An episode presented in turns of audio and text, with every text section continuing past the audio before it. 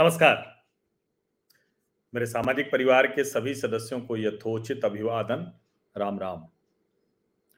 हम अक्सर कुछ नारे सुनते हैं, कुछ विमर्श सुनते हैं, और उनके बारे में कहा जाता है कि देश में एक वोक जमात है, एक लिबरल जमात है। उसको हम अलग अलग शब्दों में सुनते हैं। कभी हम कहते हैं कि फेमिनिस्ट हैं फेमिनिज्म और उसमें बात क्या होती है? कि क्या स्त्री और पुरुष को समानता का हक नहीं है? जो काम पुरुष करे, वो स्त्री करे, ये नहीं होना चाहिए। अब ये सवाल करने वाले वहाँ तक पहुँचा देते हैं कि लड़कियाँ अगर पैंट शर्ट पहन सकती हैं तो पुरुष घाघरा चोली क्यों नहीं पहन सकते? ये वोक जो जमात होती है, कुछ इसी तरह से सोचती है। कम से कम, मैं तो नहीं मानता कि ऐसी कोई समानता होनी चाहिए। ईश्वर को आप मानते हैं तो ईश्वर, प्रकृति विज्ञान को आप मानते हैं तो प्रकृति विज्ञान। उसने बहुत स्पष्ट तौर पर स्त्री और पुरुष को अलग अलग बनाया है।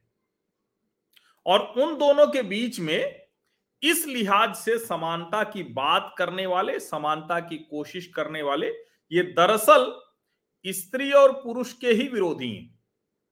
स्त्री और पुरुष के सामंजस्य के विरोधी हैं।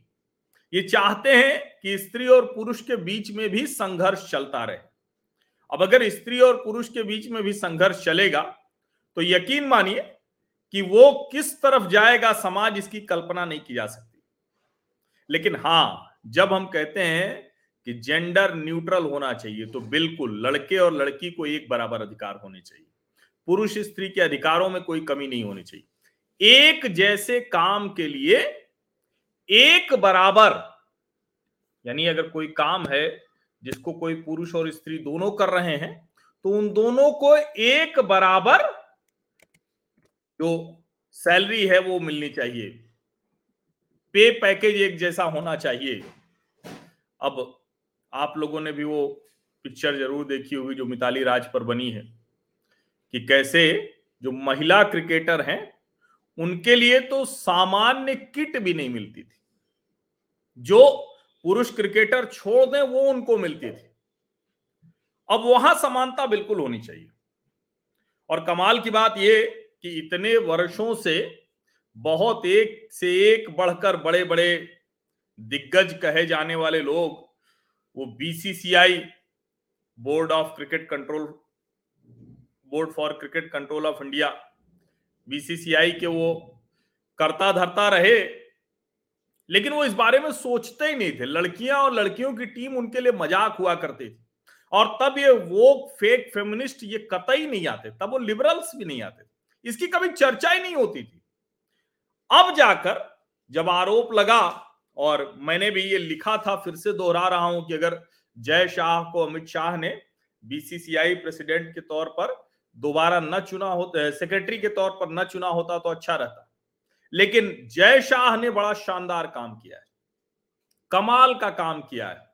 बिना किसी हो हल्ले के, बिना किसी वोकिज्म के, बिना किसी लिबरलिज्म के, बिना किसी फेमिनिज्म के। अब महिला क्रिकेटरों को पुरुषों के समान मैच फ़ीस मिलेगी। ये है जेंडर इक्वलिटी ये है जेंडर न्यूट्रल सोसाइटी ये है। अब ऐसा तो नहीं हो सकता ना कि पुरुष और स्त्री को और जगह पर बराबर करने की कोशिश करने लगे। हाँ सारे अधिकार एक होने चाहिए। एक जैसे काम करें तो बराबर तनख्वाह होनी चाहिए। और ये सिर्फ़ क्रिकेट का मसला नहीं सीईओ में भी पता चलता है, लड़की सीईओ है तो उसका पे पैकेज कम है, लड़का सीईओ है तो उसका ज़्यादा है। दूसरे कामों में भी होता है। वहाँ ये जेंडर न्यूट्रल होना चाहिए, वहाँ एक जैसे अधिकार होने चाहिए। और कितना फासला था वो आप सुनेंगे तो आपको लगेगा कि सचमुच क्या मतलब जिसको हम कहते हैं ना कि इस खेल में भी खिलाड़ियों के साथ कितना बुरा बर्ताव होना था। टेस्ट मैच में जो अभी तक फ़ीस मिलती थी उनको वो चार लाख रुपए थी। और ये भी सब बढ़ी वगैरह होगी, वरना तो और कम रही होगी। जबकि पुरुषों को कितनी मिलती? पंद्रह लाख। अब पंद्रह लाख रुपए ही टेस्ट मैच के लिए महिलाओं को भी मिलेंगे। वनडे में एक लाख मिलता था, अब छह लाख मिलेगा। टी ट्वेंटी में एक लाख मिलता था और अब तीन लाख मिलेगा। ये सिर्फ़ पैसे बढ़ जाने भर तक का मसला नहीं है। ये मसला है असल मायने में महिला सशक्तिकरण का, महिलाओं और पुरुषों को एक समान अधिकार देने का।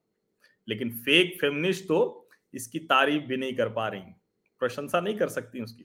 और एक तो ये कि ये निर्णय लेने वाले जय शाह, जो सेक्रेटरी हैं बीसीसीआई के, और उनके लिए बड़ा संकट है। सोचिए जरा। लेकिन ऐसे ही धीरे धीरे भारत एक के बाद एक ऐसे उदाहरण प्रस्तुत करता रहेगा, जो लोकतंत्र, समाज, सरोकारी विमर्श के लिए, सच्चे सरोकारी विमर्श के लिए ज़रूरी है। तो हम आप तो खुलकर प्रशंसा कर ही सकते हैं, जय शाह कम से कम इस निर्णय के लिए आप कह सकते हैं कि जय शाह की जय हो। जब आलोचना करनी होगी तो वो भी इतनी ही कठोरता से करेंगे। बहुत बहुत धन्यवाद।